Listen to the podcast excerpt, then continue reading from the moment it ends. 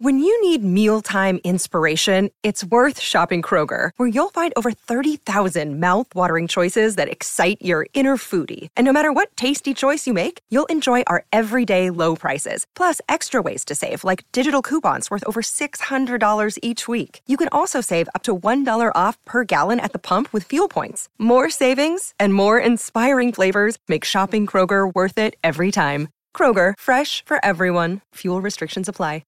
Another day is here, and you're ready for it. What to wear? Check. Breakfast, lunch, and dinner? Check. Planning for what's next and how to save for it? That's where Bank of America can help. For your financial to-dos, Bank of America has experts ready to help get you closer to your goals. Get started at one of our local financial centers or 24-7 in our mobile banking app. Find a location near you at bankofamerica.com slash talk to us. What would you like the power to do? Mobile banking requires downloading the app and is only available for select devices. Message and data rates may apply. Bank of America and a member FDIC. Hello, you guys. I just wanted to pop in before this episode and let you know that this is, as promised, a continuation of my conversation with Zach about The View. Um, this is the best part of it, to be honest, because this is where we talk about all of the messiness, Rosie and Elizabeth and Whoopi and all the things. Barbara leaving, you know, we get a little emo. So enjoy. Welcome to Dunzo. This is a podcast that explores hookups and breakups of famous lovers and friends, both real and fake, and all the discarded pop culture of yesteryear. I'm your host, Troy McEady.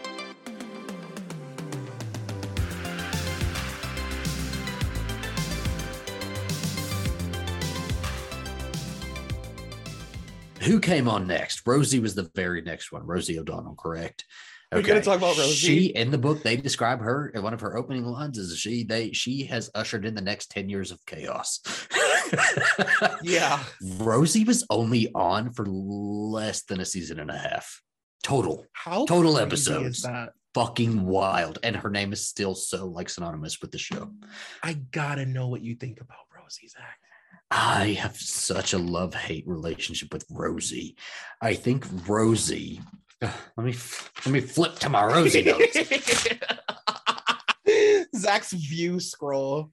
Oh my goodness. Okay, it has big bold letters. Enter Rosie.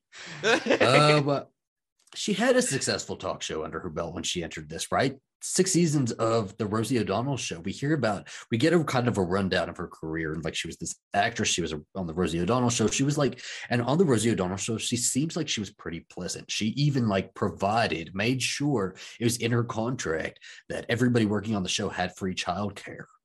That's a Mm-hmm. big fucking deal because shows don't offer that. Shonda fucking left. What was it, Disney or ABC, whoever? I think that's the same Right. people. Um, Yeah. because Shonda Rhimes left it because they wouldn't give her an extra pass to fucking Disney World. You know, um, people are notoriously stingy with things like this, and she made it. She always seemed to make sure in her contract that she was also helping other people and helping the the underdogs. And I really respect her for that. And I think she is I think she's insanely controlling, but with a very big heart that she doesn't know how to. I don't think she knows how to use her big heart without hurting other people at the same time. But She's I do like think she has a very big heart. Yeah. She's like What Lennie you from Of think? Mice and Men. She's like she loves to. She loves. she really does love you so hard that she would squeeze you to death. I She really thinks- feel like that. Yeah, she thinks that if you're, and this is this is kind of true. You know, Bill Geddie's making a bunch of money on this show. Nobody feels bad for him. Um, Yeah. but if she's trying to help anybody under Bill Geddie, she's hating fucking Bill Geddie, right? Because Bill Geddie's the the upper upper ranks of this show, which is right in a sense, but also anybody who seemed to cross her or seemed to like do any little thing that would upset her, it didn't matter how low they are on the totem pole, Mhm. it, it seemed like she had a problem with, right? Um, Yeah, what did you think about Rosie O'Donnell? I have a very similar assessment of her. I think, for one thing, I will say that I think Rosie turned the show into like appointment TV. Yeah. I feel like before Rosie, it was like you watched The View, and if you caught it, you caught it. But if you didn't, it wasn't like a big deal if you didn't see The View. But when Rosie came on The View, it was like Oh, you watched. It was like a soap. Like you watched every single day. You did Yeah. not miss an episode of the Ro- basically the Rosie Show 2.0.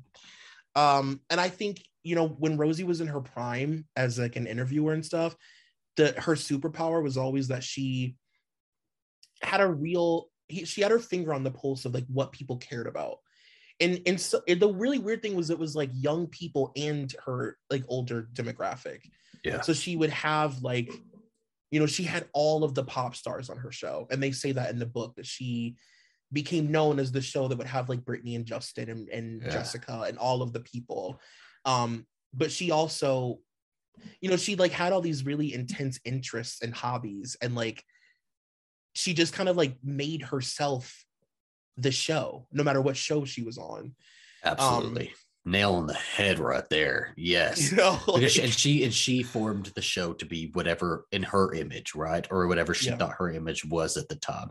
Listen, as a couple of Britney fag hags, we know Rosie O'Donnell, right? oh yes What did you think when when Britney would go on there? You I, you you liked her dynamic with with Britney, right? She was very Oh protective. Um, sometimes a little dated in her mindset about like what Britney would wear, and like kind of Yeah. seemed like she would talk down to her a little bit. But like for the most part, it seemed like she was like loved Britney, and she saw what everybody else was not seeing. We also have to Yeah. keep in mind that Rosie had a very rough upbringing, right? Mhm. She was like, uh, I don't know if you're allowed to say this on your show, molested. Yeah. Um, okay, so she was molested as a child. She had like a really hard growing up experience. She lost her mom super early, which is Mhm. why she found such a kindred spirit in Madonna, you know, and she found these kindred spirits in these in these other celebrities who were kind of she could recognize the damage, right? She recognized the damage in Britney Spears. She was really good at doing that, and right I really appreciate that. I appreciate that she had that sensibility to her. I agree.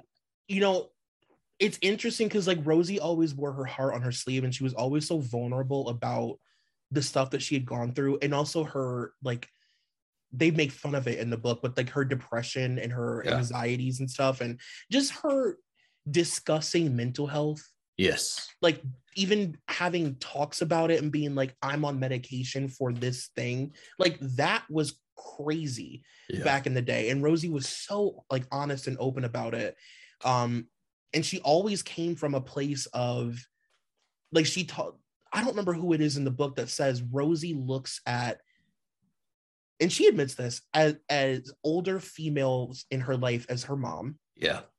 and when she gets attached to female celebrities, it's because they are usually maternal. So people like Barbra Streisand and, and Barbara Walters, that she basically forces them to mother her. And with older men, because of what happened with her dad, she's like very combative and like will find ways to like she'll pick a villain and Yes. and make that person her fucking target no matter what. And like she doesn't forget her target. Um but like you said earlier, she also is controlling to the point that she like really terrorized a lot of people. I mean, it Yes. seems like she just left a trail of bodies. She was a fucking nightmare on this show. Listen, when we talk about her, like finding older women figures and like making them her mother, you know, she did that with everybody. She seemed to f- try to shape everybody Yeah. into um, some sort of either motherly, sisterly, or a version of herself, right? Mhm. I think she was trying to shape Elizabeth Hasselbeck into herself, um, because she did have a very close relationship with Elizabeth Hasselbeck when she when she joined this show. Um, Rosie's quoted throughout this whole book, and then I think towards like close to when the book was coming out, Rosie was shut herself off. It was like, "Don't print any of that. I don't want to be in the book." I know. I you thought that was crazy. um and I, it does seem like her close relationship with elizabeth hasselbeck she she kind of describes it as like they had like a crush on each other and stuff like that. I think the way she was putting it i think people took it as and fairly fairly it's okay it, it's very fair to like assume this that, that she was putting it as like you know they had like it was like a lesbian fling you know something like that. But i think i took it more as like rosie was trying to shape elizabeth into herself. Rosie was trying to make because she knew elizabeth was this kind pretty blonde girl and uh, Rose, eh, who had very conservative views, and Rosie fought really hard to shape those conservative views into something a little bit more liberal, right? Right. Um, and I think Rosie had the same thing that we all have is like looking at the pretty blonde girl, and it's like that's the one I'm going to gravitate to, like initially, you know, whatever the psychology is with that, that's what we're doing. Um, and Elizabeth they did have a really close relationship for a little bit. We say I, I, don't I hesitate to even say for a while because she wasn't on the show very long. Right. But they Elizabeth ended up like kind of pushing back on that. And I don't and it it meant it, it says in the book that Rosie didn't like that. And so Rosie saw it as Elizabeth being combative with her. Right. And she yeah. distanced herself from Elizabeth because of that. Um, Rosie also had a very big problem with Barbara Walters when Barbara Walters wouldn't shape into her mother figure. I think we have to remark that Barbara Walters also had a really difficult relationship with her own daughter. It's because mm-hmm. Barbara Walters, like, admittedly put her career first, and she was very career oriented. She was cared about this show. Day. She didn't care about Rosie. Um, right. And Rosie seemed, when she's let down, that Barbara was not forming into the mother she wanted starts to distance herself from Rosie or from from Barbara as well and gets really combative with Barbara because there's a there's a moment in this book where they describe Rosie basically towering over Barbara oh. and screaming at her because she, what was she angry about? What was she angry about? I don't even remember. I don't remember what Barbara had said, but that mm. is like that part of the book really stuck with me. Yeah. And like when she left, Barbara was visibly shaken. Yeah. And remember, Barbara's a woman, old set mindset. She didn't want to give any emotion, but she was like shaking. And yeah. And Rosie did just make everybody's life hell on that set, you know. I know. It's really like it's really crazy to think that a person who I mean Kelly and I talk about this a lot on Beyond the Blinds, like these celebrities who paint themselves into this corner where it's like I'm known for being nice. Yeah. Just nice all the time. And then those people always eventually break. Like the mask eventually in some form will fall.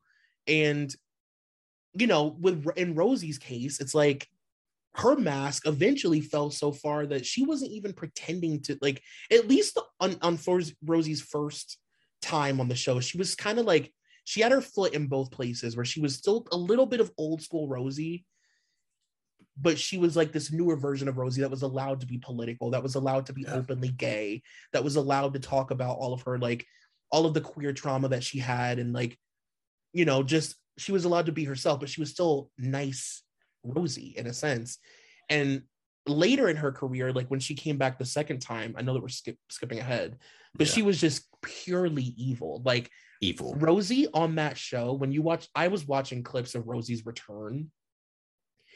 She is like, I mean, it's like uncomfortable. Like, yeah, there's one episode where she basically like wants to fucking fight Rosie Perez like on TV and she towers over her and like uses her body and like puffs up her body and Rosie Perez is like I don't really love how you are towering over me right now. Like I think Rosie was really good at, or not really good at, but I think she recognized subconsciously that she could bully people into things.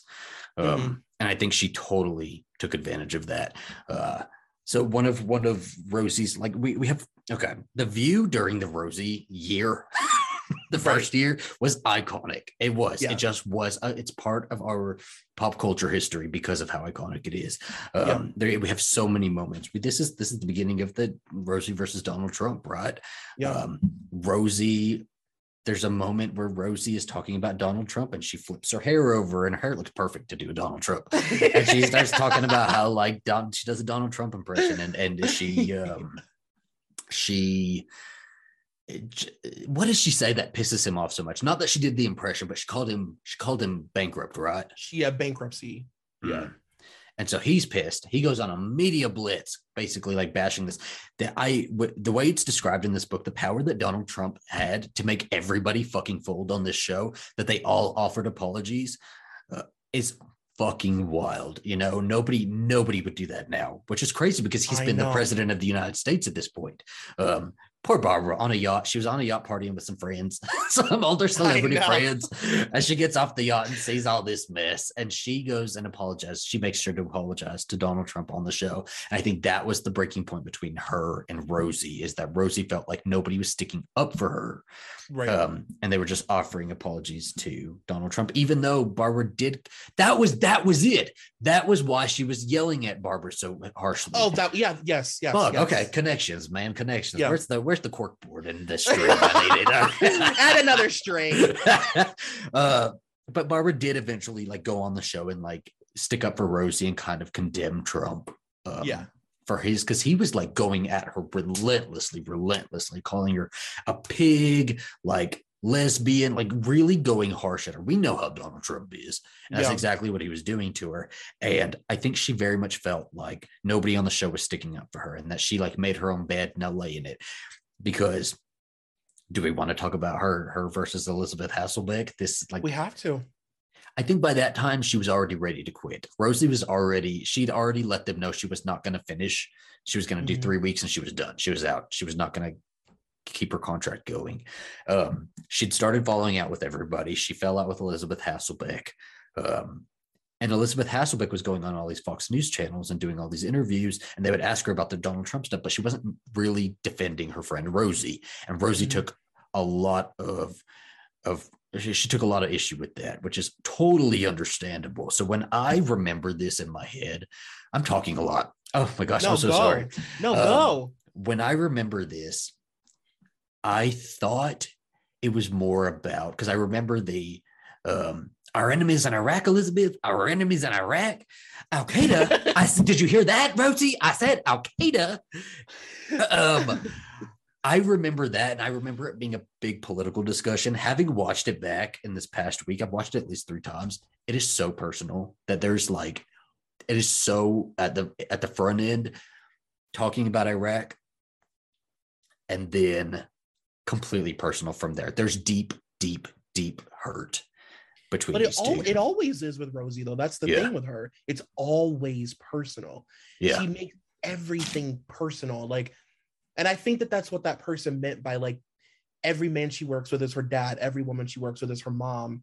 Like Rosie brings her trauma to work with her so unapologetically, and like uses it sometimes as a tool that is like great.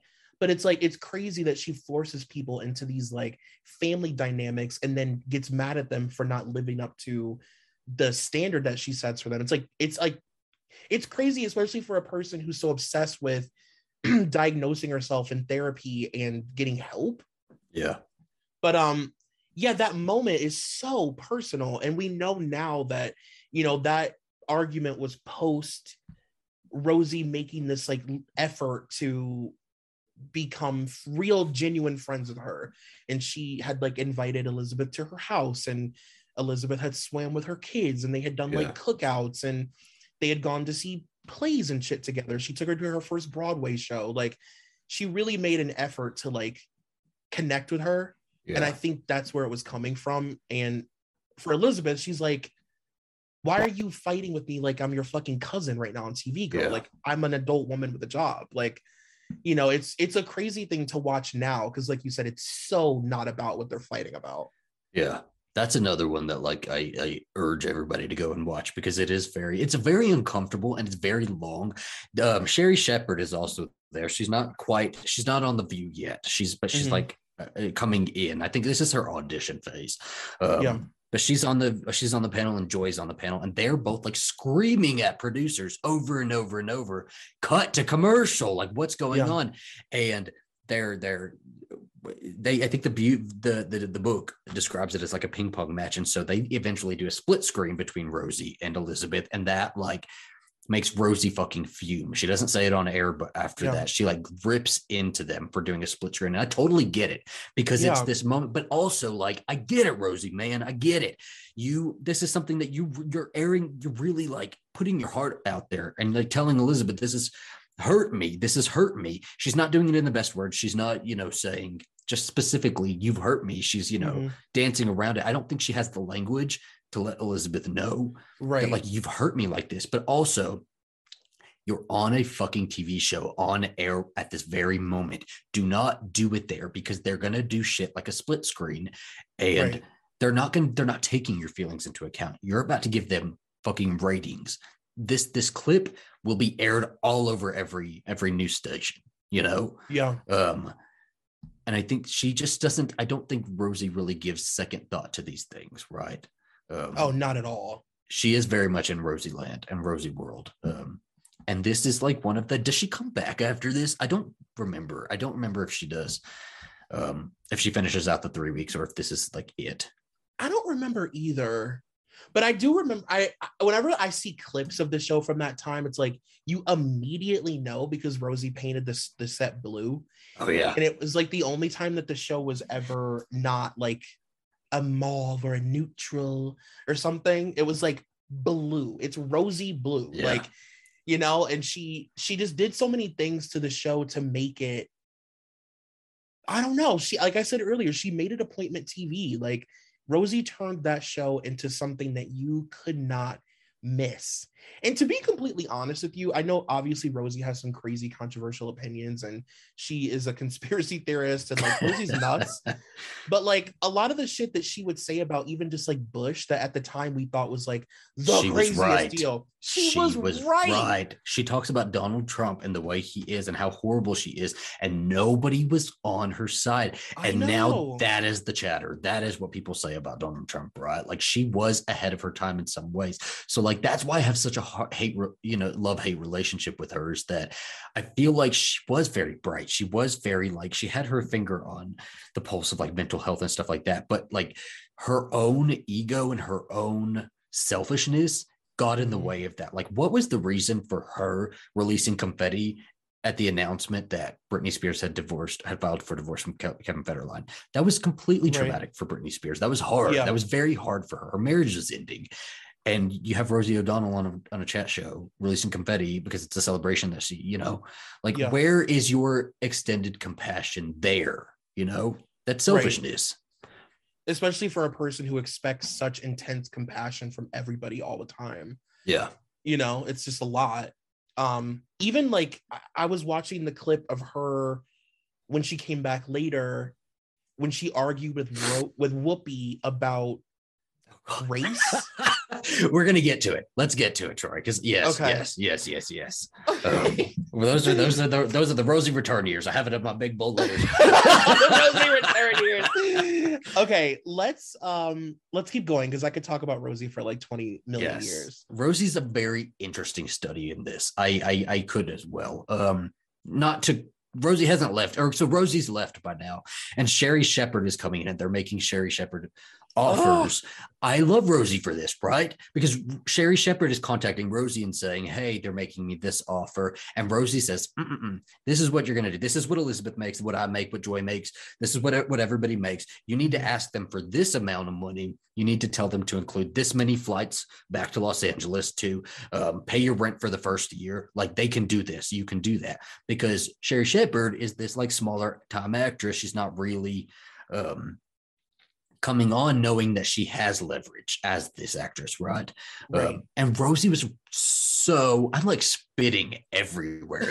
Um, because you're so passionately I'm very passionate about the fuck of you. Um, and Rosie was so great with like helping her along and saying, "Get what you're worth, get what's Yeah. fair," right? And Sherri Shepherd gets everything she asks for. Sherri Right. Shepherd has an he's autistic, correct? He has she Yeah. has a special needs son that needs to be in LA for for doctor's visits, and so she gets like a certain amount of flights to go back and forth. And like, how fucking great is that? That she because she could have been she was totally lowballed and she wasn't even going to take the job because she's like i can't afford to take the job you know The shit. Can I? Can I? I'm kind of just gonna rant for a second about Sherri. let's do it Okay. So I will admit that when Sherri first came on the show, I was very much a part of the group of people. First of all, Sherri coming on the show rep- is ushering in like, even though I think Rosie is like those years of the like that year is the best. I do think that when Sherri came on, and we're obviously eventually going to get to Whoopi, to me that's like the views like kind of golden era for me. so Anyway. whoopi sherri elizabeth Yeah. i have that exactly in my notes yes that is my Really? favorite panel that is my favorite Okay. panel the Sherri of it all, like she is a woman. When she came in, she was raised a Jehovah's Witness. She had never voted. She had never really celebrated birthdays or anything like that.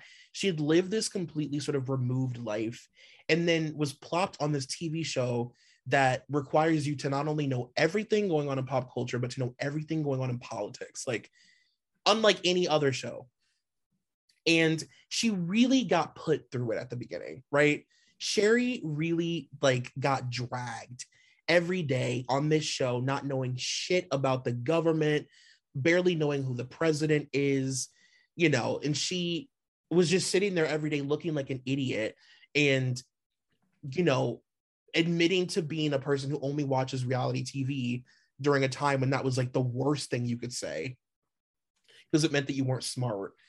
So then it was like, oh, dumb Sherri just watches Dancing with the Stars and she doesn't know what's going on.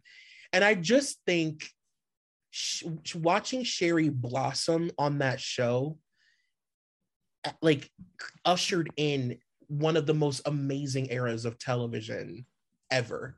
Watching Sherri vote for the first time, become a political person, become this like self assured woman. Like that by the end of it, she was like, she could volley a conversation with any politician that came on, any person on the panel. You could ask her any question about what was going on in the world, and she fucking hit it back to you. Yep. And I just think that's so cool. Like, that's like really cool to me.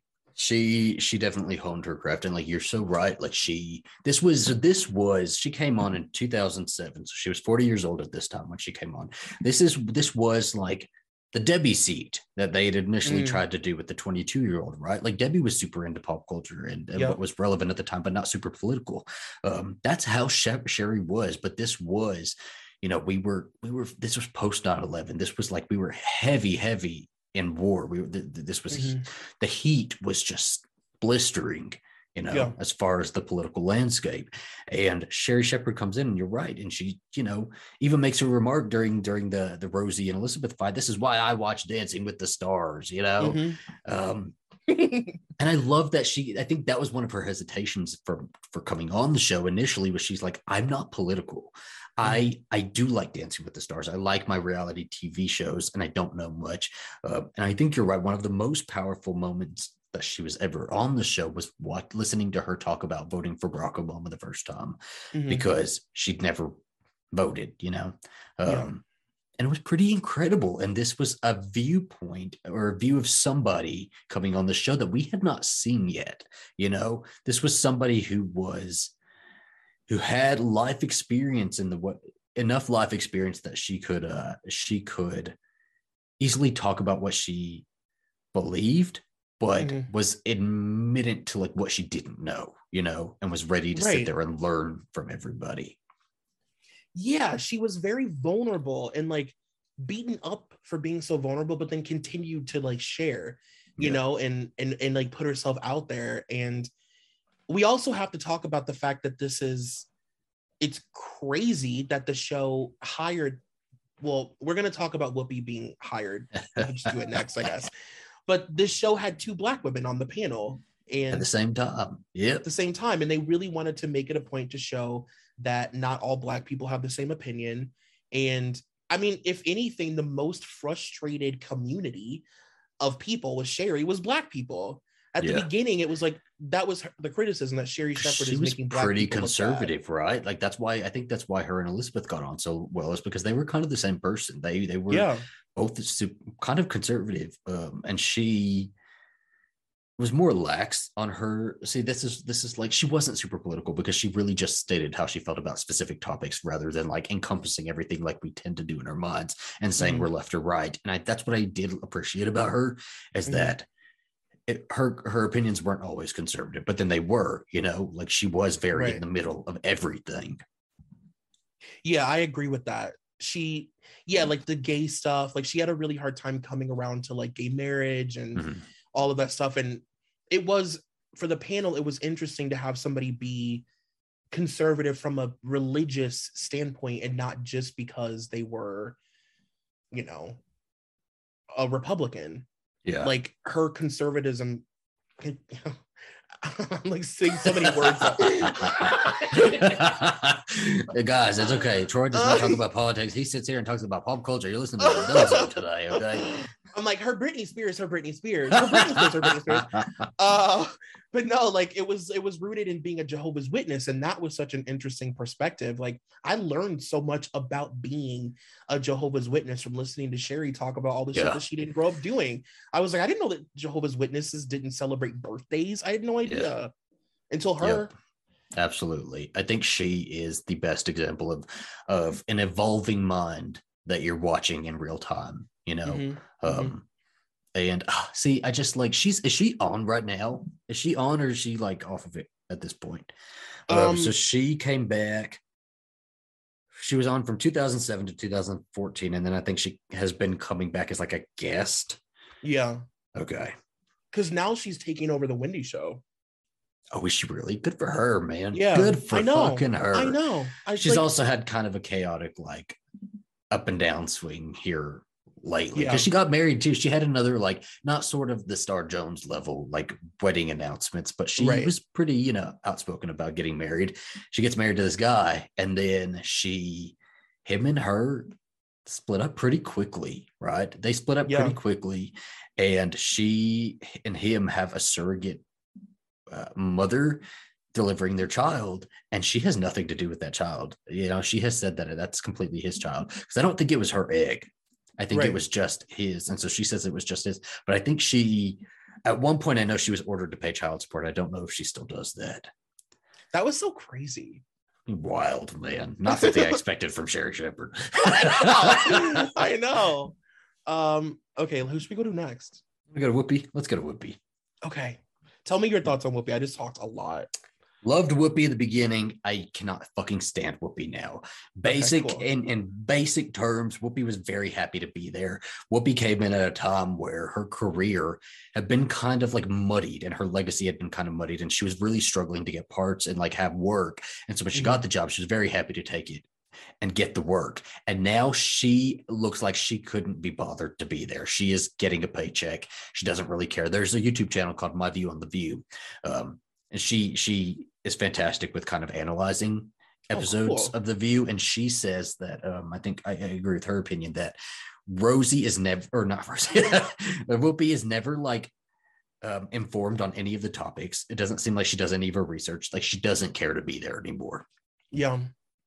I pretty much feel the exact same way. I think this is like what we had a drunk rant about in Chicago, was like specifically Whoopi. Um, because I do think that Whoopi represents the rebirth of the show at the beginning.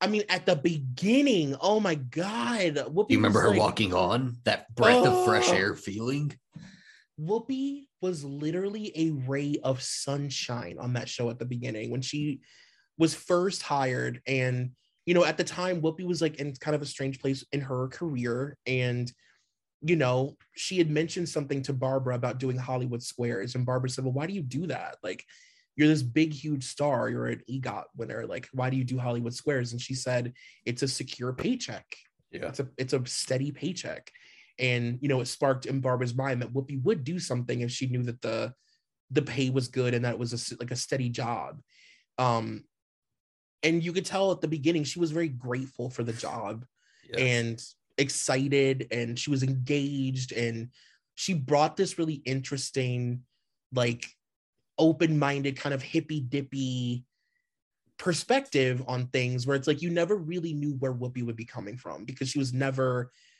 she was never like either far left or far right with anything. Yeah. She was always kind of murky and in the middle and had some interesting kind of nuanced opinion on stuff and that was really cool. And then over time she became hardened by the show and now it's like it's like the wicked stepmother walking out like it's Yeah. literally an, a wicked witch flying out every week and just And I don't believe that Whoopi, I, I believe Whoopi is like Barbara, and I think she has a very dated mindset as well, Mhm. um, especially about certain topics. So, I mean, I'm not proud to admit this, but whenever I was coming up as a teenager or early college, you know, in order to understand issues that weren't part of my own community, right, I would look to certain figures, and it would be like one figure that I would, in my mind, subconsciously, like use this figure to represent the whole group, right? So, like, Oh, sure, whenever yeah. I was thinking about black issues, I would look to Whoopi on the View and like go Mhm. based off of what her opinions were, and I would say, well, that's it, right? She all the time would say, well, that's not real racism. I know real racism. Like she's Mhm. very famous for saying things like that, um, and it's not true. You know, it, it, it- certain groups of people are not a monolith. You know, um, Right. and I don't believe that a lot of Whoopi's opinions are are the best opinions out there. You know, anymore. Um, and I think I just I, I I think she has a very very dated mindset about all Yeah. of these issues going on, and I think she would better. I wish they'd just pay her out and let her go, and she'd be probably happy to do it. But I think she'll she'll hang on to this job as long as she can because she can go out and do other work. She shows up, she does the job, Yeah. and she goes out and does whatever else she wants to do. So, I mean, good for her. And like she is also remember supporting so many members of her family Mhm. that this job is important to her, I guess, you know. But um it Yeah. did also like bring her back into a public consciousness in such a positive way for her, you know. Right. And I think that the Barbara comparison is amazing because she also is like her in the sense that she's like, I'm A list and Yeah. I have run with a certain group of people for a really long time and I'm protective of those people. And it is what it is. Like, it's like they're very much a part of like the boys club, Yeah. You know, like the old school, like in like a lot of really dark ways. And like, I don't know, just being like, just because this person is nice to me, I That's how she is. That's how she is. Like she, they were nice to me, so this couldn't possibly be true, right? yeah. Didn't she? She defended Bill Cosby at first, right? Like she was a Oh, Bill yeah. Cosby defender at first. She has still defended Woody Allen as well. Um, so I mean, she is just she's also proven to be just a person who has her own flaws as well. You know, Mhm. like she's not any like perfect example for anybody, just like they all are, right? And it's good to look at both the good and the bad from everybody. Um, but I do think, especially when she came on, and especially for like she's been on over 10 years now, for a large portion of that, she was a very valuable asset to this show, I think. Mhm. Um, I will say, okay, so let's get into kind of the end of this era, right? So we Okay. have our, our three exits are I'm taking over your damn show. No, do it. I, lo- I love it. Our uh, three exits are Elizabeth, Joy, and Barbara at the same time, correct? Like they all leave at once. Um, Joy and Elizabeth again think they're safe, and they they are on their way out the door. They get called to the office and they get fired. Um, do we want to talk really quick about the just a funny little anecdote? Um, Elizabeth and Barbara Walters, uh, like Barbara Walters. this was released because of the book, by the way. This little bit of audio. Um, so there's like I think there, do this anymore. I will not. I will not let her talk to you like that on television, Bill. me and I'm Alistair leaving. for coffee and tequila are going to cover this as well. And and we we have a whole sketch planned. Alistair's gonna get You up and talk to Bron uh, talk to Brando, and he's gonna be like, I'm not dealing with him anymore. I'm fucking done. I don't even curse, but I'm fucking done.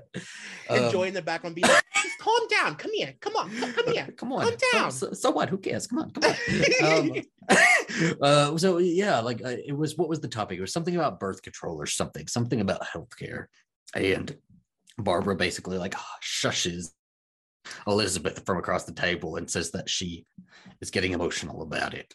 It was when a baby is considered a person. Was that it? Okay. Yeah. Okay. Yeah. And so Joy and Elizabeth are having the back and forth, which they've both said that their back and forths were never toxic. Mhm. And so just like let them go and Barbara like stops it and basically like reprimands Elizabeth. And it's not super extreme, but it's there. It's very there. Yeah. Um, and so they cut to commercial. Elizabeth, the last shot we see is like Elizabeth ripping up her notes, and the, and then it cuts to commercial. And in this three minute commercial break, you can search it Elizabeth versus Barbara, um, and it'll pull, pop up. And in the three minute commercial, like you can still hear Elizabeth speak, and she's like, "I'm fucking done. I am fucking over this. This is she is not going to reprimand me on air." And Joy is like, literally, I hear Joy like running after her, you know, and, and from the behind, and she's like, "I know, I know. She does it to me too. I know, I know." yeah, I know. That's the best part. That's the best part. they finally fucking wrangle Elizabeth's ass because Elizabeth is quitting. She's like rip. You can hear her Yeah. ripping off all of her shit. Um, and she they finally wrangle her and get her back. she said, Barbara. Barbara said, "This is why we should have never done the topic. You are too emotional. You Yeah, get too emotional about emotional." things." she said, and Elizabeth said, "I just don't want to be scolded for being emotional." And Barbara's like, "You were not scolded." And then they go on air, and Barbara like reaches her hand over Elizabeth and says, "We here at the View have our differences of opinions, but it's okay because we love each other." Oh my god. Fucking hilarious! It's so good, so It's good. There's not really any like repercussions about this, but it's just a good anecdote of the book. Yeah, and that and Elizabeth used to quit like a lot, so it's like funny. Yeah, It's even more funny when you know she used to quit like all the time, and they're just like, Elizabeth, stop! Like Elizabeth, stop, girl. So good. Uh, fucking Bill Geddie, the antagonizer, following Elizabeth's fight. And you know, I already told Barbara. I told her she goes too far with people. She goes too far. With- I never said nothing to Barbara. Barbara fucking Walters under his life. Bullshit.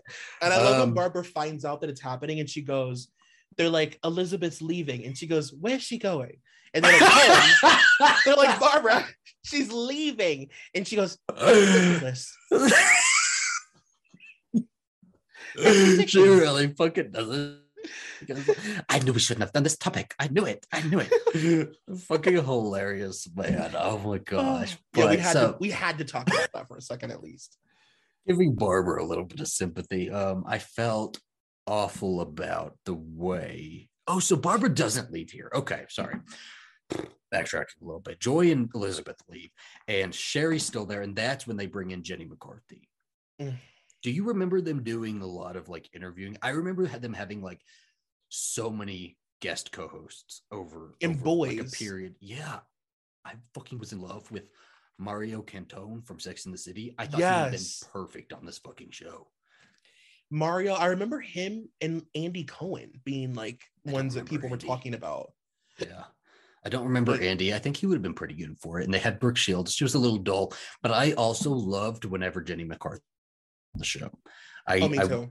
And I didn't I wasn't a big fan of Jenny McCarthy, but I thought she was so fun and brought such like a like a she brought laughter to the show. And I remember when she came and I went out and bought this fucking book after this interview is when she went on for Bad Habits. Um, for her book Mm, Bad Habits, and she was telling the Madonna story, is how she would dance to a Madonna song and like, you know, mm, put her shirt down her shoulder and you know, um, and I thought she was so great. And then when she came on the show, she eventually got hired. She was doing this like late night VH1 show at the time, right? Yeah. And interviewing drunk celebrities. And she gets this job at $1 million a year. And she's like, fuck yeah, I'm going to take that. Um, goes on to The View, and she didn't have that same spark as a full time co host, I don't think. Well, I think that they it was one of those situations where they hired her for a specific reason and then got her and then wanted her to be something completely different than like, Yes. why you would ever hire Jenny Mc- like they hired Jenny McCarthy to come wear office clothes and not joke around and talk Yeah. about politics. It was like the weirdest thing. Yeah, put her in fucking glasses. Didn't Yeah. somebody they say that in the book, dude? They say that she's wearing glasses to look smarter, and she's like, "No, I can't fucking see." Yeah, Jenny's quotes are see." perfect. Jenny's quotes are perfect throughout this whole book. And th- she also did an interview with the author during the press tour for this, and she Jenny is fucking funny. Um, Yeah. Jenny, yeah, I agree with you though. I think they were trying to make her something. She was hired to be like the celebrity voice. They even come up with a segment with her and and this was the beginning of like the rattling of the show that they didn't know Mhm. what they were doing. They had to because we weren't as politically heated anymore. So we weren't always talking Right. politics. They also had celebrity stuff, but they were having a trouble, they were having trouble like fusing the two. And so Sherri and Jenny had this uh segment called What's Poppin'? Like the Oh kids my like the, what's the kids say? What's poppin'? You know? right, totally. Just like just keep that on the panel. Don't make it a different segment. Just keep it on the damn panel. And Just talk about what's happening. Like yeah, what? like they were. It was just weird. And Jenny goes on to say that like she was terrified of Barbara Walters because Barbara um was always getting on Jenny's case. And there was one time there was a tampon in the toilet, and Barbara went to Jenny and said, Jenny says because she thinks that Barbara thought that since Jenny was the youngest one there, that she went straight to Barbara. She's like, You must be the one menstruating. Why is there a tampon in the toilet? Go get it. Fish it out of the toilet. and then she like would make Jenny change out of her clothes and have her assistants go and get the same exact dress that Jenny was wearing in her house. That's the most iconic part when she said, when she gave the example that she came in one day wearing a Victoria Beckham dress, Yeah. and Barbara came up. It was winter, and Barbara came up to her and said, "Like you look ridiculous."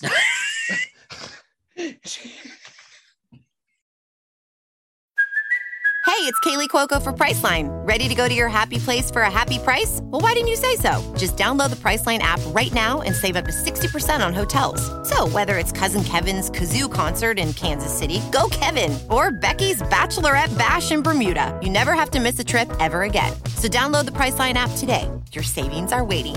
Go to your happy place for a happy price. Go to your happy price, Priceline. She's like, She's like, women won't approve of you wearing a, a spring dress during the winter. Change. so she like, but then Barbara wore the dress. What Barbara put a on the fucking dress. dress? So this this is the shit that Barbara would do. Jenny's comments really are the most illuminating on this. Where Jenny would say that uh, she would be terrified if she was sitting in her dressing room and would hear like a shuffling sound because she knew Barbara was walking down this down the hallway towards her dressing room. She like got, she knew the sounds of the shuffle. She was so afraid of it. the fucking like uh, terror that Jenny McCarthy felt on this show. Um, Jenny Carl McCarthy is also a controversial figure about her views on like anti-vax and all of that. Um, Right. I'm not too knowledge. Uh, yeah, I don't. I'm not too informed about all of that, so I don't want to say anything about it. But um, Jenny Jenny speaks really well about the end of Barbara's run on the show. I think Mhm. she gives the most information about that because she says that Jenny was only on a season, and this is also coincidentally Barbara's last season, and they were very much trying to push her out. Jenny says that Barbara. It's so sad, isn't it? You know. Jenny says that Barbara was she did have like signs of mental decline, you know, that she Yeah. would she had Katy Perry on one they had Katy Perry on the show one day and then like like the next week or something they referenced her and Barbara Walters didn't know who that was, right? And that Barbara they were slowly pushing Barbara out. Barbara also owned like 50% of this damn show. So Mhm. it's not like they could just push her out. They had to get her to leave. Um, and they're convincing her to do that. And she's warming up to the idea. And they're saying, we'll give you like 50, you know, goodbye specials and everything. Like, we'll make this a grand exit. Um, and she finally warms up to the idea. And as she's like, they they're doing the last, like, however many shows over the last few months, Barbara just wants to moderate the show. She Oh, I can't even asks over and over to moderate the show. Asks Whoopi, goes to Whoopi and says, Can I moderate this episode? And Whoopi shuts her down flat out, no, every single time, and tells, reminds the producers, it's in my contract. Nobody else can moderate this show. I'm the moderator, not even Barbara Walters in her last few months. My heart broke. I like could cry now. The way that Jenny describes seeing her shuffle away or to shuffle up to Whoopi and ask. Yeah. And the thing is, it's like when you read the book, you find out that she always wanted to moderate the show before it was even a show. Like when they came up with the concept, she wanted to moderate, and it was always her dream. And they used to joke about it, like the irony that this is her show and her dream is to host it. You know, like Yeah. but they she was they never saw her as the moderator and they knew better than to make her the moderator because it wouldn't work so all she ever wanted was to just like do it every once in a while and the fact that whoopi wouldn't give it to her It's crazy. And like, I guess we don't have Whoopi's side of this, you know, Right. Whoopi's not being interviewed for this, or she doesn't, she doesn't give any quotes, but this is, so this is all we can take from it. And it does sound very cruel, especially because Yeah. this is Barbara's legacy. We think of any legacy that Barbara Mm-hmm. has, and she has like a whole fucking career, you know, right but this is her crowning jewel. This is the view. right And yeah and I, I think jenny is a really amazing representation for the time period to describe the decline era of her and them trying to push her out and you know her sort of having these spells and just being a frail 80 something year old woman owning this giant production. Yeah, and like i don't know it's just it's really sad. It's just a sad it's a really sad time period because it's it like was. It's it was hard to watch barbara decline it really was I still often well, there I have like a list of people in my mind that I just search every week, and I search Barbara every week to just to see if there's an update or anything like that. And I think Yeah. after she left the View, her her mental state went down pretty fast. yeah And uh, like when she, after she left, she came on a couple of times, but um, I think after a year or two years, she's pretty much isolated now because I think her condition is so bad that they don't want her to see and anybody to see her like that. And some people Yeah. will go visit her and have reported that she's pretty pretty bad. Um, it's they also gave her what 10 or 20 million dollars to like buy her out of her 50% share of the show Mhm. which was also it also felt cruel that they like convinced her to sell her because then that means she doesn't have any creative you know say in they the show tricked her period you know and like at least to like be off the show and have some creative input would have been something for her to keep her mind going because i do believe that when your mind is like focused on something you can probably keep it sharper for a long time right but she has had nothing to focus on. She's had nothing to do. Um, and her life was work, work, work, and she loved it. And that was taken away from her. And, you know, she was convinced to sell it. And, you know, now she's just kind of isolated and they don't have anything to do with her really. They fucking tricked her. Yeah. And it's like sick. And even Bill said, like, you know, up to the like the minute she left the show, she still was like the one thing that Barbara was always consistently good at was ideas. Yeah. Like even when she wasn't as sharp or whatever, like she could still a ask a really great question, come up with a great question for somebody, and b like she always had amazing ideas and concepts for how to make a show better. Yeah. Um, and you know, we obviously see. Can I also just can I tell you who the guest was when I went to the show? I want to know. I want to know your fucking story about going to the show. I want to know this. Well, first of all, it was really interesting to be able to. We sat really close, and I remember. I'll never forget. Jenny was extremely interactive with the audience, and whenever the girls, like whenever Barbara would say something weird, or you know, if like whoever something awkward happened, Jenny would like look over her shoulder at the audience and be like, "What the fuck?" And like everybody would like laugh. So I I definitely remember her interacting with like audience just like a lot. Um, Barbara was extremely intense and like during the commercial breaks, she would like talk to the audience and explain like her reasoning for saying something like. I may have come across as a bit harsh, Yeah. but I want to explain my perspective. so then she would like tell everybody why she scalded someone or hushed, hushed somebody or whatever. Um, they first of all, the morning taping of the show was like Scarlett Johansson and I want to say Jared Leto or something. Our taping. Are you ready? Are you ready? I don't know if I am now. Clenching my hands as tight as I can. Our taping was a teenage girl who had taken it upon herself to live as a pilgrim and had made headlines for living as a fucking pilgrim, some random kid. And they brought her on the show and she showed how she plays with a stick and how she does that wheel game where you roll a wheel with a stick. oh my gosh, I played with that all too much. I might admit. I grew up in the South Shore. Okay, we still play that out here. Listen, I learned all about it that day. Uh, and then that was it. And the other person was like a conservative author. Um, but they did give us a bunch of like toys and shit because it was Christmas. And my friend Katie that I went with, we just like gave our toys to our cab driver because he had kids. And we were like, Do you want this Barbie Barbie motorhome? Because we're in New York City and can't walk around with a Barbie motorhome. And he was like, Yeah, I'll take it.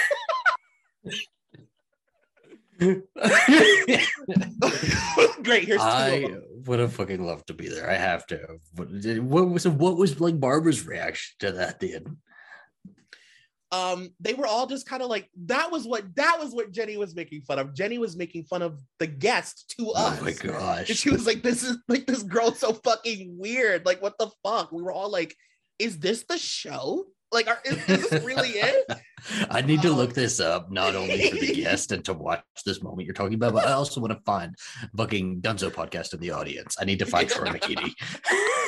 I, i'll send it to you i'm sure it's i have Oh my god, that's somewhere. fucking hilarious. Please post it as part of like when you start promoting this episode. Find it and post it. Okay. I will, I'm hoping will, you're sitting there with like your whatever time period. Oh, it wasn't that long ago. You'd still have an iPhone, I guess. well it was like blurry cell phone picture era and I, I, I we did make the commercial and then the in or in with the we'll be right back and it's so fucking embarrassing I could just picture you sitting there. You're probably because I, I imagine the audience members just sit there and awkwardly smile during everything. And so I could just picture you sitting there awkwardly smiling. oh my smile is from temple to temple i'm like like Just love living. love the view, love the view. literally i love you, you- girls Uh no, let's go. Let's go now. We're gonna go now. We're gonna make them sign a copy of Ladies Who Punch. Oh my God, can you imagine? Hand it to Whoopi and be like, sign this. rosie just finished signing your turn oh Um, my gosh. okay who should we jump to So Barbara's gone. Barbara's, Barbara's gone, gone. and this is Rosie's return. Is they bring Rosie back, Rosie O'Donnell, they I remember the news all leading up to this. It was it was a badly kept secret that they knew that this was going to happen. Um, Yeah. Rosie Perez, who I thought was really good. I liked Rosie Perez a lot. Um, and Nicolle Wallace as the conservative chair. Nicolle Wallace wasn't exactly conservative. She like worked with Right. Bush during the Bush administration, and I guess how that's how she got her seat. But she, I liked she, Nicole. I did too. She read more liberal to me though. Me Um, too. Rosie Perez seemed like a nervous wreck the entire time because Rosie came on the show and immediately just like it's like a bunch of dishes on the table and she took the tablecloth and just Totally. And it's important to mention now that we're getting to this point of the the panel um that you know Barbara is gone which means that all of the original people the basically the the original format of the show and all of the original people involved they're all being pushed aside. Mm-hmm. They're finding ways to like make sure these people are being fired or whatever. So the show is being run a completely separate different way by this asshole guy that they I mean really fucking slam in the book that he's this like Svengali guy who like nobody Yeah. trusts. He's always lying. Like he is like a swindler who's like takes money from people and yeah. you know he's and he admitted to had never seen the show. He wasn't aware that rosie and elizabeth had gotten into a fight. Mm. like he didn't know anything about barbara. Like he had literally never watched the show and just basically took it because he wanted to control um the time slots on abc it was fucking wild. Like all the hands that were on this the show at this point it just it made for the most uncomfortable viewing experience. And i think this was because rosie was on less than a season. She was not on for very long and it was Mhm. just the set would change every other week because rosie would want to change it. Or like i remember reading all of the this is the first time i ever like read articles about this show on in, in in like the news um and i remember reading that just the ratings were going down down down. They were just plummeting and so they were trying everything. Rosie wanted them to all sit on chairs so she could be barefoot and sit um and then they you know that wasn't working so they changed the set. They changed it like 20 fucking times. Um Rosie always came off really combative. She came she came back like I think you mentioned it earlier that she came back this time bitter as fuck and like evil, right? yeah. Like she, whole different like aura around her. Um, there was even a this is the this is the one you also brought up, right? It's it's Whoopi and Rosie Oh, getting into yeah. it about race. Yeah. yeah um so they get into this this debate about race and rosie is being horrific but un- she also is she's pissed off because of the way the show's being run and like that this guy this asshole guy is like has no respect for anybody there she of course rosie's like you're a chauvinist. You hate women. You're my dad. I fucking hate you. Fuck off you know? Um so they're in this debate and and at this point rosie's like at times refusing to speak. I don't know if you remember she would just be silent sometimes and Yes. they would ask her questions and she would refuse to fucking talk. Like she was like on one.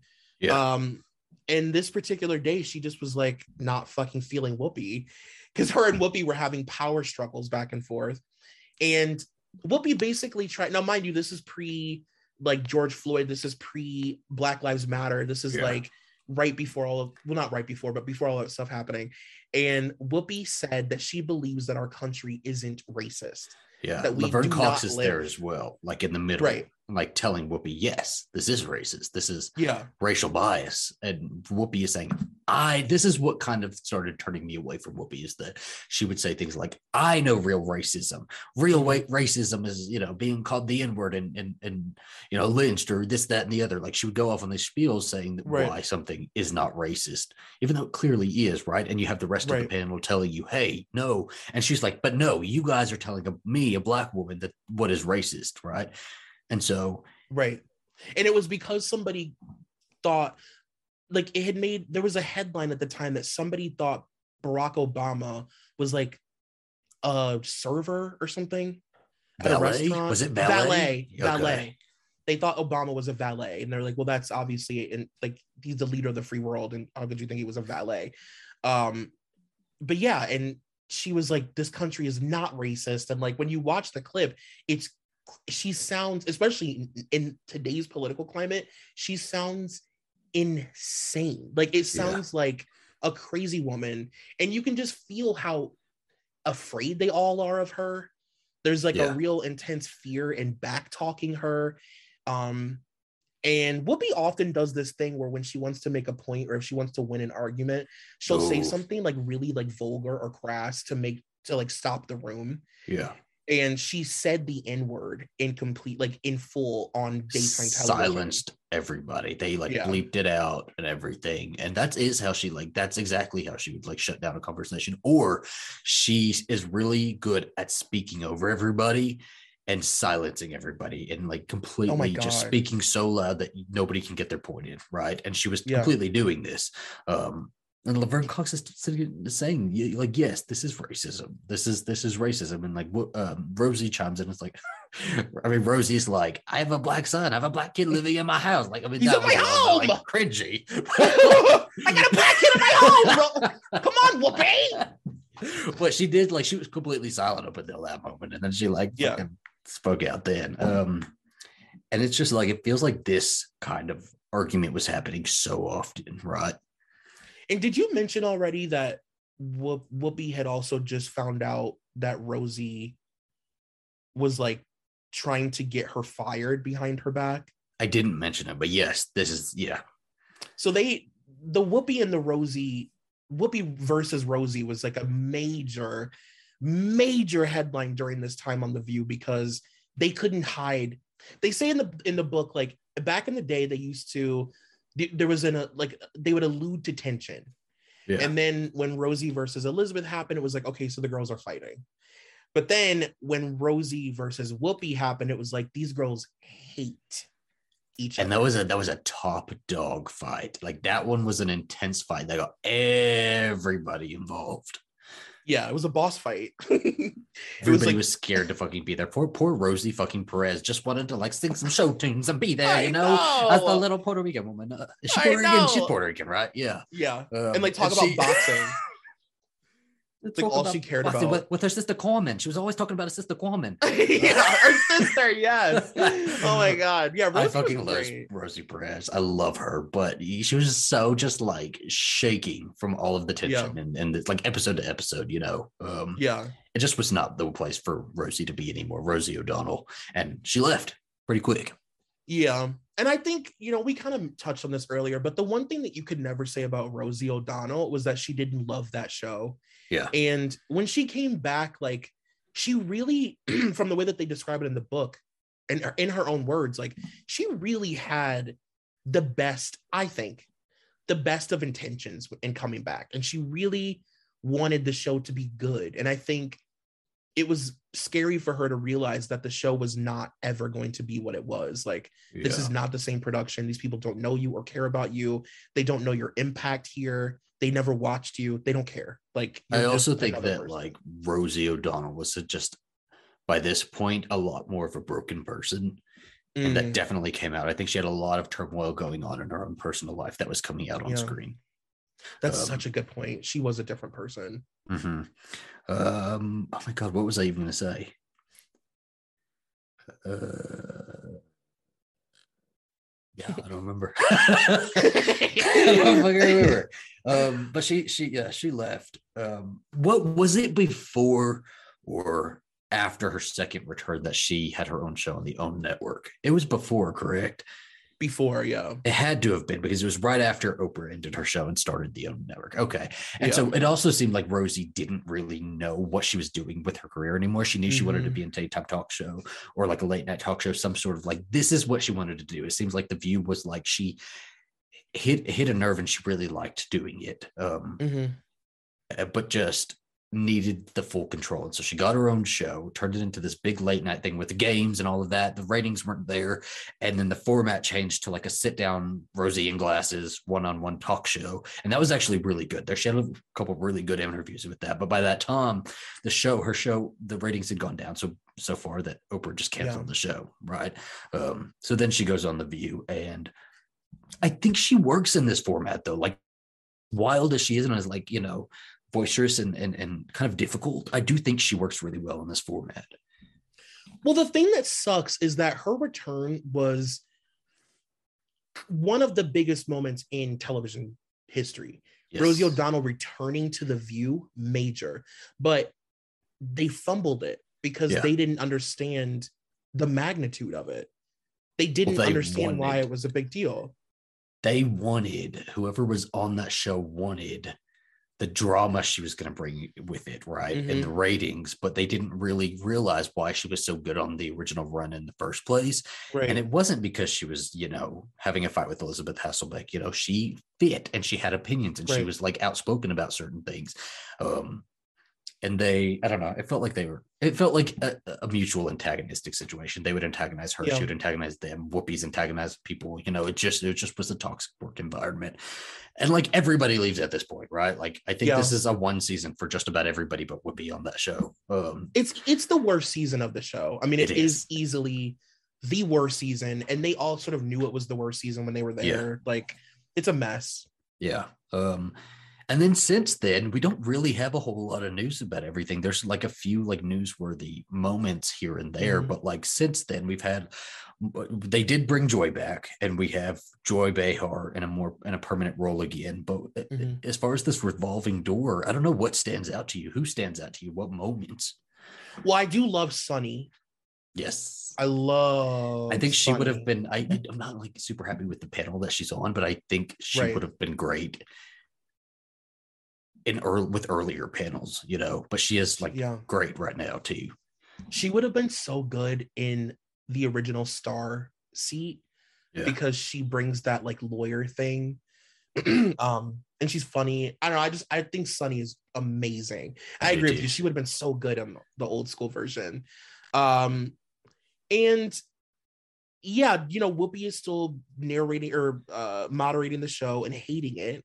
I, I wish for the love of God, they would just let Joy moderate the fucking show. Joy is such a better moderator than Whoopi. Mm, I don't know. I'd have to see her. I'd have to see her do it more, I guess, because there's only rare occasions that she's done that right.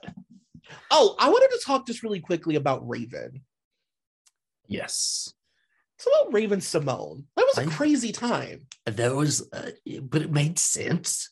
It was fun. like Raven was in a more adult period of her her career, and she had done she'd gotten off of that. So Raven, she tried a couple, tried to break into the movie industry a little bit. Um, hadn't really done much with music outside of Disney. She did what was it? Some show on ABC Family Georgia that didn't really go anywhere. So she was like kind of floundering around, figuring out her place.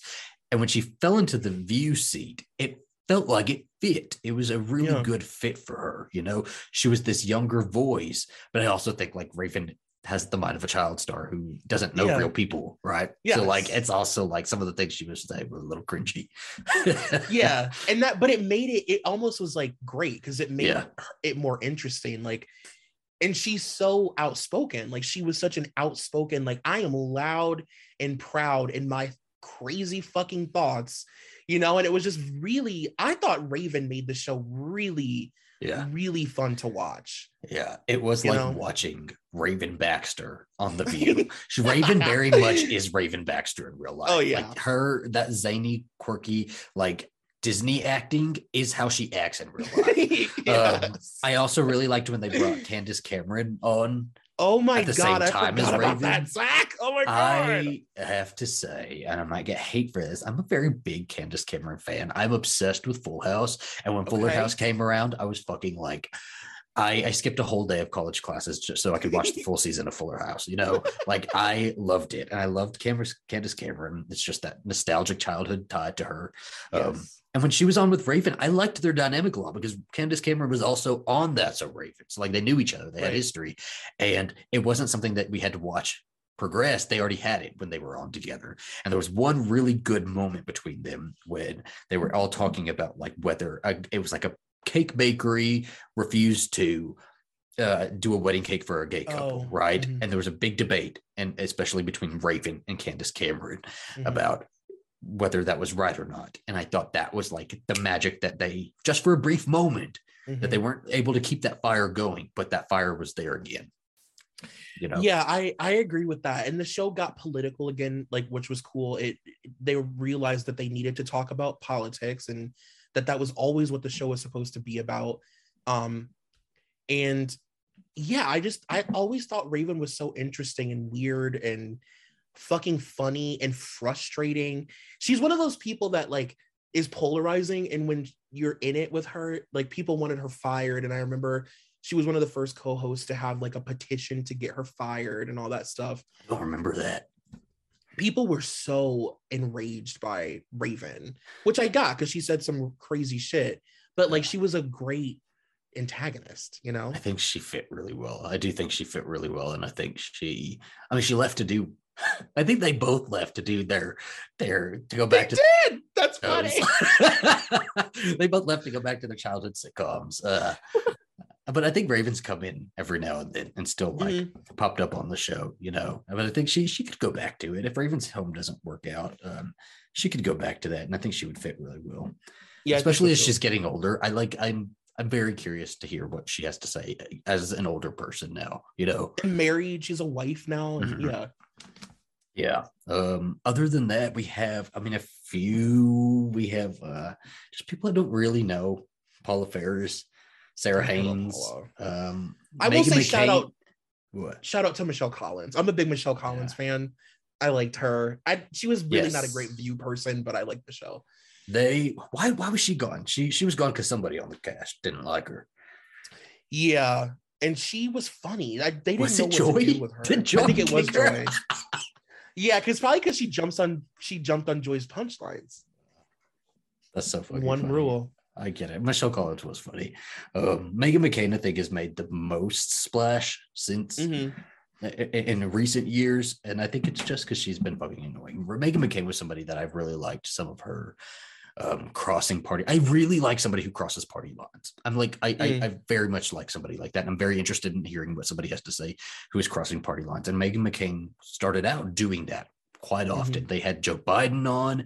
She was really her and Joe Biden seemed to have this really great relationship and Mhm. over time, it just seems like uh, it got really in Meghan McCain's head that she needed to be. She was always annoying, but it got in her head that she needed to be the Elizabeth Hasselbeck, but like did that to like the nth degree, right? Like she was Yeah. awful and insufferable. Joy fucking hates her ass. Miss Princess of Arizona herself.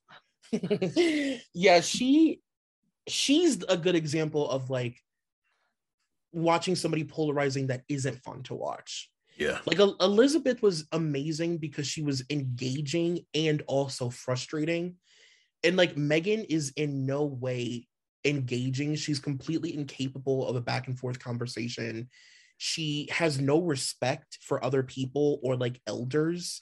Yes. Like she's just like a bratty, obnoxious adult baby on this show who's been given a microphone and like you know she was just unbearable like bratty is the perfect word for it. I think. I think she was incredibly bratty, and I think that she took her role as the conservative seat, uh, conservative seat to to to such a height that she gave herself this really high self importance that she did not Yeah. have. Right? it's like girl you're not an actual politician No, she they had Elizabeth Hasselbeck on, and like was, it was just so cringy watching this one too.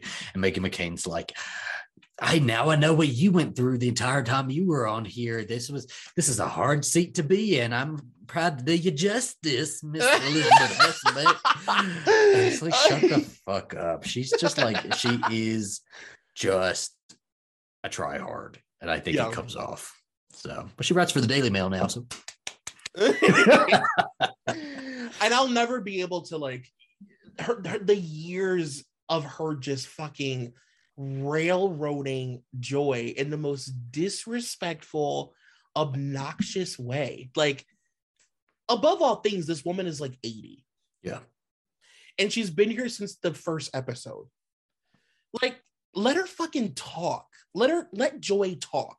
yeah. Are you kidding? Some people are saying that about us as me me rambling, and they're like, "Let Troy fucking talk. He has been here since the smush room. Let him talk." but they're literally like, thank God he's here. no, Thank God Zach's um, here.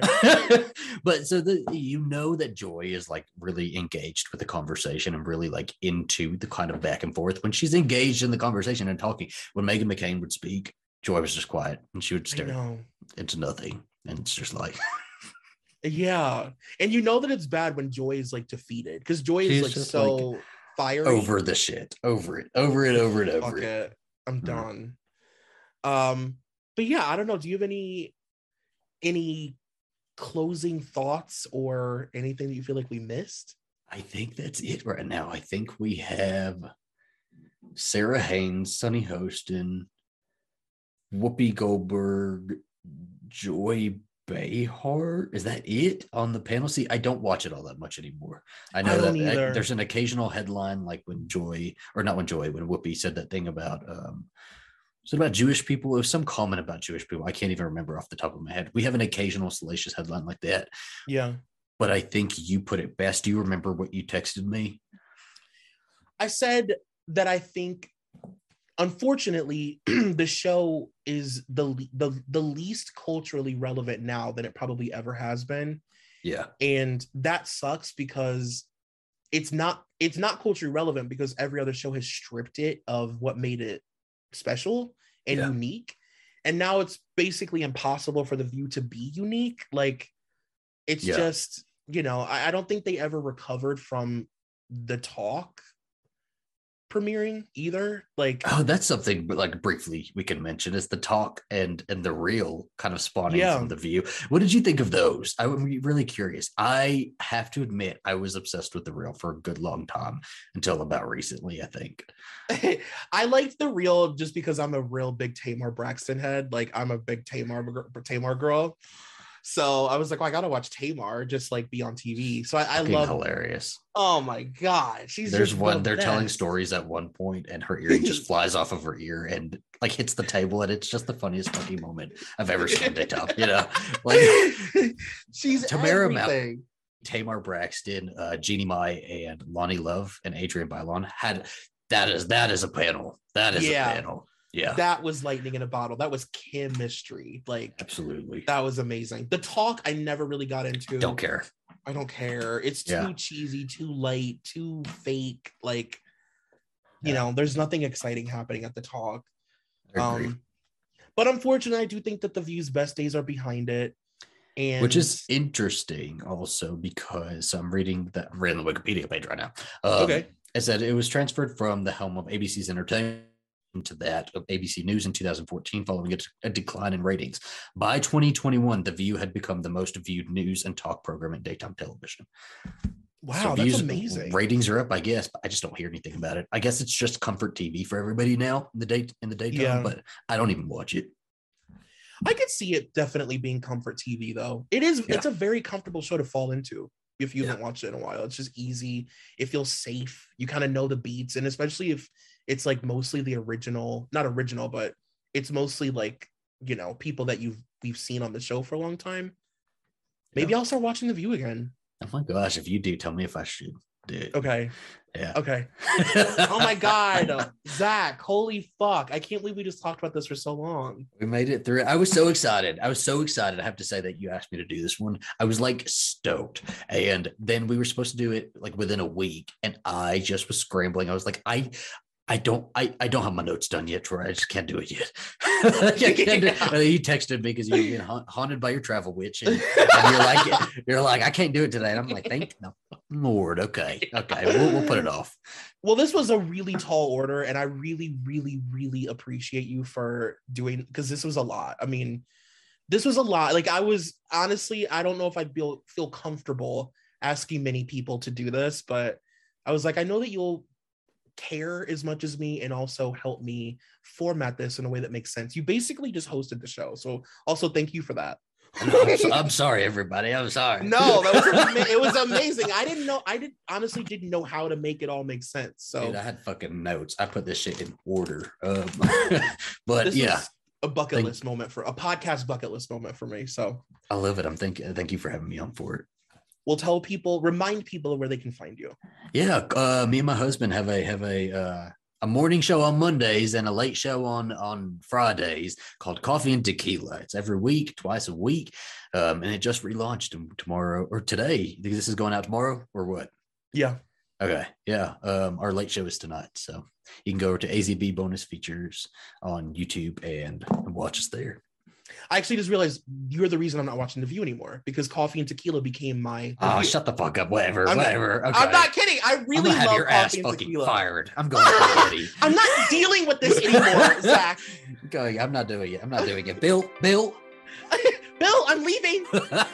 well, thank you guys so much for listening. I love you. I will see you next week. Bye.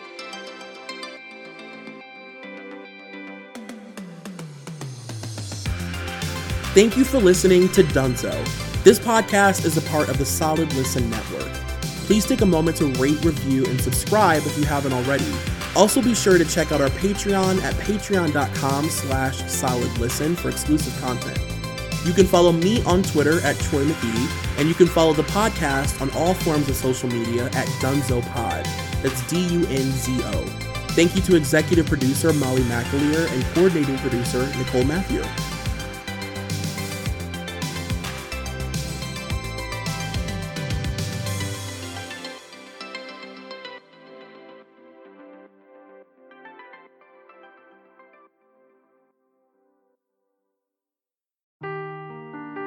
Seeking the truth never gets old. Introducing June's Journey, the free to play mobile game that will immerse you in a thrilling murder mystery.